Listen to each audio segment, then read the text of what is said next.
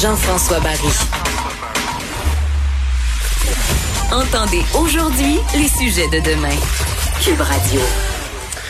Notre rencontre médium saignant avec François Lambert et Danny Saint-Pierre, je trouve qu'aujourd'hui ça porte encore mieux son nom puisqu'on va parler de viande. Est-ce qu'on la consomme bien? Est-ce qu'on peut la consommer de façon plus responsable? Tout d'abord, bonjour messieurs. Allô? Bonjour. Prêt à échanger? Toujours? Certainement.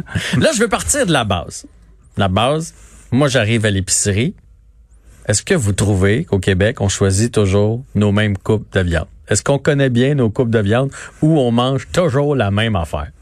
Ben, tu sais, nous, j'ai un petit projet de, de boucherie en ligne avec qui j'ai beaucoup collaboré, qui s'appelle Maillard, qui est euh, justement une boucherie où il y a de la découpe qui peut être livrée à ta porte. Puis statistiquement, les clients reviennent toujours à la même affaire. Des filets de porc, des poitrines de poulet, des hautes cuisses, c'était vraiment wild. Des trucs un peu marinés euh, pour te sauver la peau. Euh, des steaks quand tu veux te gâter. Ça se résume pas mal à ça. Puis on aurait quoi? Du haché, du haché en sac à papier. Il y a du haché en masse. on aurait quoi à, à découvrir? Qu'est-ce qu'on devrait découvrir comme coupe? De quelle partie de l'animal on mange pas que? Ben, il y a beaucoup de choses. Tu mettons, euh, c'est comme si des fois un bœuf, ça avait juste un dos. Tu sais, que tu manges des steaks, euh, tu manges, quand tu regardes le dos du bœuf, là, t'as la longe. Fait que, tu sais, ça te fait le contre-filet.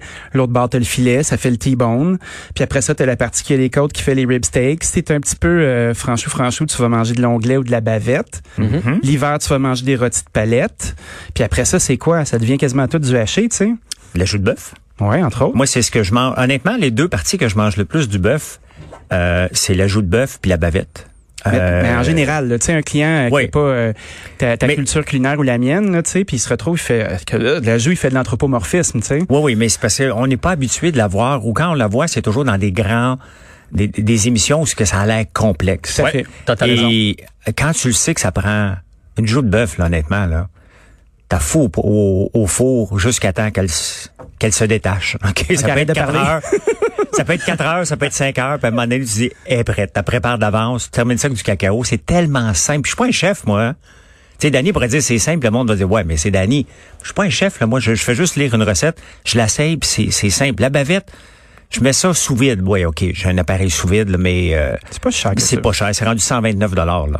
Mais euh, de la joue, par exemple, là, je peux trouver ça chez mon chez mon boucher à l'épicerie ou faut que j'y aille dans une épicerie fine? Ben, tu peux demander à ton boucher ce que tu veux. Tu sais, à un moment donné, les supermarchés répondent à la demande des clients. Fait que, tu sais, si tout le monde se réveille en même temps puis disent, euh, ah, je veux avoir de la jus de bœuf, tu peux être sûr qu'il va en avoir. Si on ne demande pas, on ne l'aura pas. Ouais. Fait que ça, c'est un, un premier point de départ. Mais déjà, en épicerie, en épicerie commune, il y a des pièces qui sont en place qui sont moins coûteuses. Tu sais, mettons, euh, euh, le- l'épaule pique-nique du porc. Tu sais, l'épaule pique-nique, c'est vraiment euh, une partie de l'épaule qui est en dessous euh, de l'espèce de, de bras, là, quand tu regardes ça. Là. Il y a souvent la couenne qui est après. Ça, tu mets ça dans le croque-pot, dans l'autocuiseur, comme les joues d'ailleurs. Ça peut passer six heures de temps là-dedans, puis ça te fait du pulled pork exceptionnel. Puis tu sais, un gros morceau de 3 kilos, ça va te coûter euh, à peu près 10 dollars. Fait que, un autre choix que de manger juste des dos. Puis là, là, on parle beaucoup de bœuf, mais est-ce qu'il y a des viandes qu'on devrait se mettre à manger? Oui. Le dindon est bien populaire, puis on en consomme juste à Noël, là. Mais c'est une super belle viande. Le dindon, le lapin. Moi, je voulais me lancer dans l'élevage du lapin. J'ai mon permis. J'ai juste reculé quand j'ai vu le système qui fonctionnait. Puis On va en parler du système après. Ouais. Oui. Parce que ça fait partie de la limitation de ce qu'on a aussi. On prépare un peu comme le vin aux États-Unis. On fait du chardonnay sucré. Toute la même couleur parce que les, les Américains ont décidé qu'ils aimaient ça. Ils se cassent pas la tête. Mais le lapin, euh, moi, dans une nuit d'insomnie, je lève des lapins pour ma propre consommation. Puis, à un moment donné, je suis tombé, je cherchais comment le dépasser sans rien jeter. Parce que moi, je trouve ça important lorsqu'un animal, euh, en, entre guillemets, nous donne sa vie. Ben, pourquoi jeter la moitié de la, de la- de la bête? Ouais. Et honnêtement, dépecer un lapin pour ne rien jeter, tu, tu peux pas le faire cuire. Le problème avec le lapin, là, c'est que c'est une bête qui coûte, qui n'a pas un impact environnemental tellement, tellement élevé parce que ça pousse, ça, ça, ça, ça grandit rapidement. Tout à fait. Mais c'est certain qu'on est habitué encore au supermarché, t'arrives, ils te mettent un lapin. Qui va manger un lapin entier le mardi soir? Personne. Parce que là, ça non commence seulement à ils mettent un lapin, mais il- généralement, il est tout à Il ressemble à un chat. Il est tout à fait. mais c'est vrai, il ressemble à un chat. Il est affaissé dans son dans son truc en styromousse, là, en rubané de saran wrap. Il est Ah pas évident. il- Non, la regarde ce qu'on a fait avec le, le, le canard. Le canard, on le sert qu'en pièces, le, le, le, le magret. On va, on les connaît les pièces, alors qu'on connaît pas du tout, du tout. Mais les cuisses de canard, euh, encore là, braisées, ça goûte bon, c'est tendre. Là, on va tout le temps dire il y a un paquet d'os. Ben oui, c'est sûr, c'est un paquet de petits os. Les flaps, tu fais du jerky avec ça. Le filet, Ben, tu fais, moi, j'ai fait un petit peu sous vide, revenir dans le bar, c'est facile. Le carré de lapin, si tu veux faire rire le monde, là, pour souper, tu fais un petit carré de lapin, c'est tout petit. Tu manges avec des Legos. Et tu tu, manges avec un peu de thym. Mais faut apprendre à... C'est un peu la responsabilité aussi des organisations de nous présenter ça. Parce qu'ici, la, la- la plupart des viandes ou des, des œufs, le dindon, c'est sous quota, ben c'est à eux de nous présenter des morceaux de viande qui vont être alléchants, qui vont être faciles. Euh, bon, au, au Costco, il y a des, des, des cuisses de dindon que je sais pas de où qui viennent. Ça goûte le jambon, c'est hyper salé là. Euh, un peu trop à mon goût, c'est très américain là, je trouve. Mais il faut apprendre à nous présenter des choses parce qu'on aime la facilité encore plus aujourd'hui.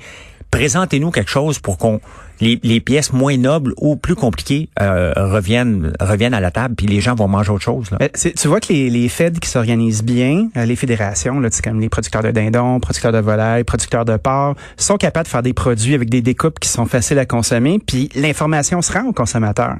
Puis plus il va y avoir des chefs à la télé qui vont cuisiner ces choses-là, plus il va y avoir des restaurants qui vont s'impliquer puis vont le faire, plus on va donner envie de manger ces pièces-là aux gens, plus ça va être le fun. Parce que moi, je me réveille jamais le matin en me disant, oh, je mangerai un bon lapin. Non, Je sais pas qui Ouais. fait ça. personne. Euh, mais quand on me présente un lapin à moutarde sur une carte de restaurant, par exemple, là, je suis excité. Il y a des souvenirs qui embarquent. Mm. Là, ça sent un peu le cognac. Je vois une sauce un peu crémée. Puis là, je fais, ah oui, ça va être bon. Mais entre le petit lapin de morgue dans le styrofoam, puis euh, le lapin qui est braisé, euh, puis qui est tout travaillé, je pense qu'il y a un petit job à faire. Ben, tu sais, comme les- le lapin, bon, ils, ils vendent, du- ils appellent ça des ailes de lapin. Ben tu oui. le fais cuire exactement dans la sauce barbecue, tu te casses pendant Mhm. trois heures au four, mais ça, ça devient simple. Cuire un lapin au complet puis le dépasser pour préparer le souper, il y a aucun Québécois qui va faire ça. That's it. Donc, on se limite Ouais. lorsqu'on lorsqu'on fait ça. Donc, c'est une job des des des des, des, des c'est parce qu'il n'y a pas de fédération dans le lapin. Il y en a une, mais mal organisée puis elle est pauvre. Ouais, puis c'est le- ça la réalité. le- T'as les lapins de Stansted qui ont fait une super job là, Oui. depuis euh, presque Mais ils ont 20 fait ans. faillite. Ben oui, c'est sûr, parce que la réponse était pas là. Mais non. Tu sais, moi, je me rappelle, j'ai eu un restaurant dans les cantons de l'Est pendant une bonne dizaine d'années, là, puis on passait à peu près 500 cuisses de lapins par semaine. On les faisait confire, Ouais. on les faisait braiser justement avec un petit peu de cacao pour faire un peu comme un mollet. On le présentait aux gens, mais tu sais, t'avais les réticences de « Ah, un lapin, c'est cute. Ouais. Ah, un lapin, ça me tente pas.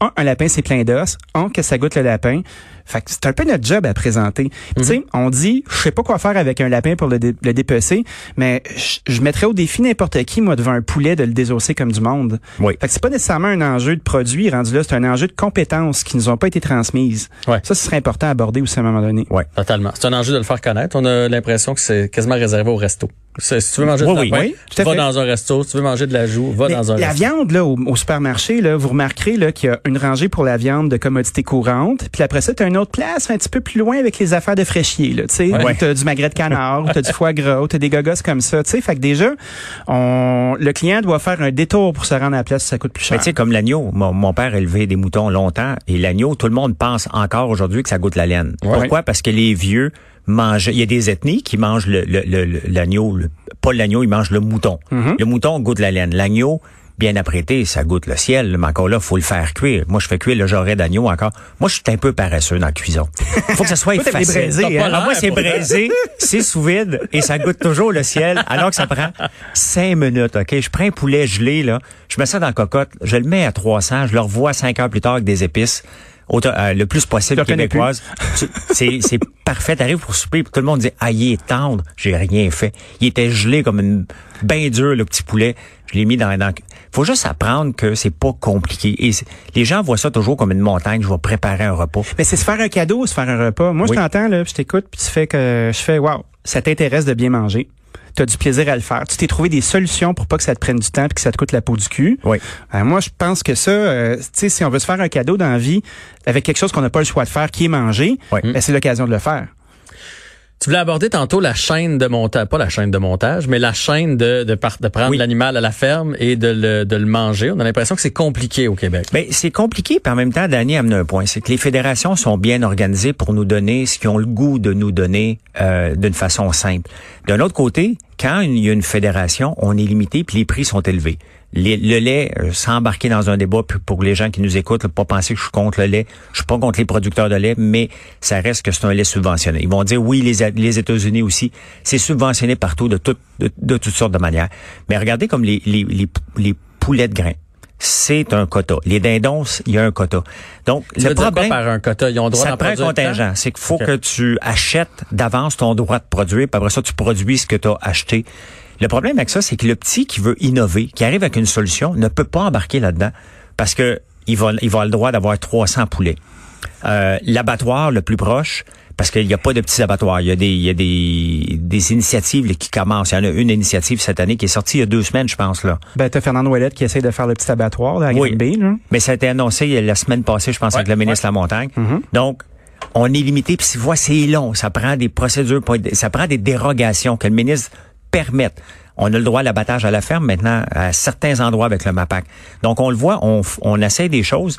Mais pourquoi? Parce que les, grandes fédérations, eux autres sont à l'aise, les gens gagnent bien leur vie. On peut pas être contre ça. On peut pas, être contre ça, mais d'un côté, ça n'amène pas de l'innovation. Et c'est l'innovation qui fait avancer quelque chose. C'est le petit, avec son 300 qu'on va connaître, mais on va le connaître juste dans une région. Il sera pas disponible à travers le Québec. Et il y a un bon côté d'avoir des fédérations bien organisées. L'autre côté, c'est que c'est trop bien organisé. Il n'y a pas de place pour l'innovation. Ben, c'est parce que tu te ramasses avec un produit qui est uniforme aussi. Là. Tu sais, euh, moi, je te dis bleu, là, il y a des bonnes chances que tu vois pas le même bleu que moi. Ouais. Tu sais, on parle juste de porc, là, il y a à peu près une trentaine de, de variétés disponibles. Les fraises, c'est la même affaire. Fait que tu fais comme, bon, quand on va au supermarché puis on est dans la rangée du milieu, là, euh, au niveau des viandes, ça va souvent être le même poulet coast to coast. Oui. Mais quand tu commences à, t'excentrer ou à justement rencontrer des petits producteurs, ben, tu te retrouves à, à pouvoir faire la différence. Mais est-ce que ton niveau de cuisine va te permettre de la voir et de l'apprécier, cette différence-là? Puis ça, c'est une autre question. Ouais, c'est ça le porc. On ne sait même pas qu'il y a différentes races. Ah oui, J'en ai acheté quatre porcs cet été, moi. Oui.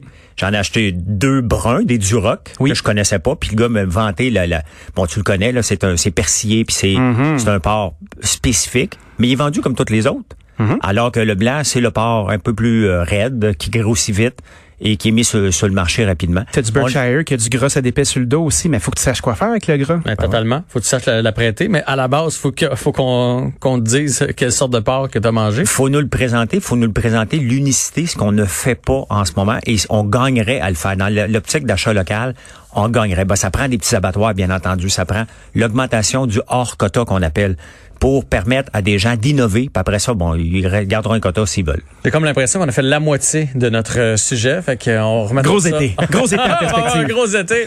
Ouais, ouais. Puis à un moment donné, il faut vous trouver quelque chose sur lequel vous serez pas d'accord. Là, ça, c'est sûr et certain. Au retour, on a notre quiz, notre revue de la semaine. Tu te souviens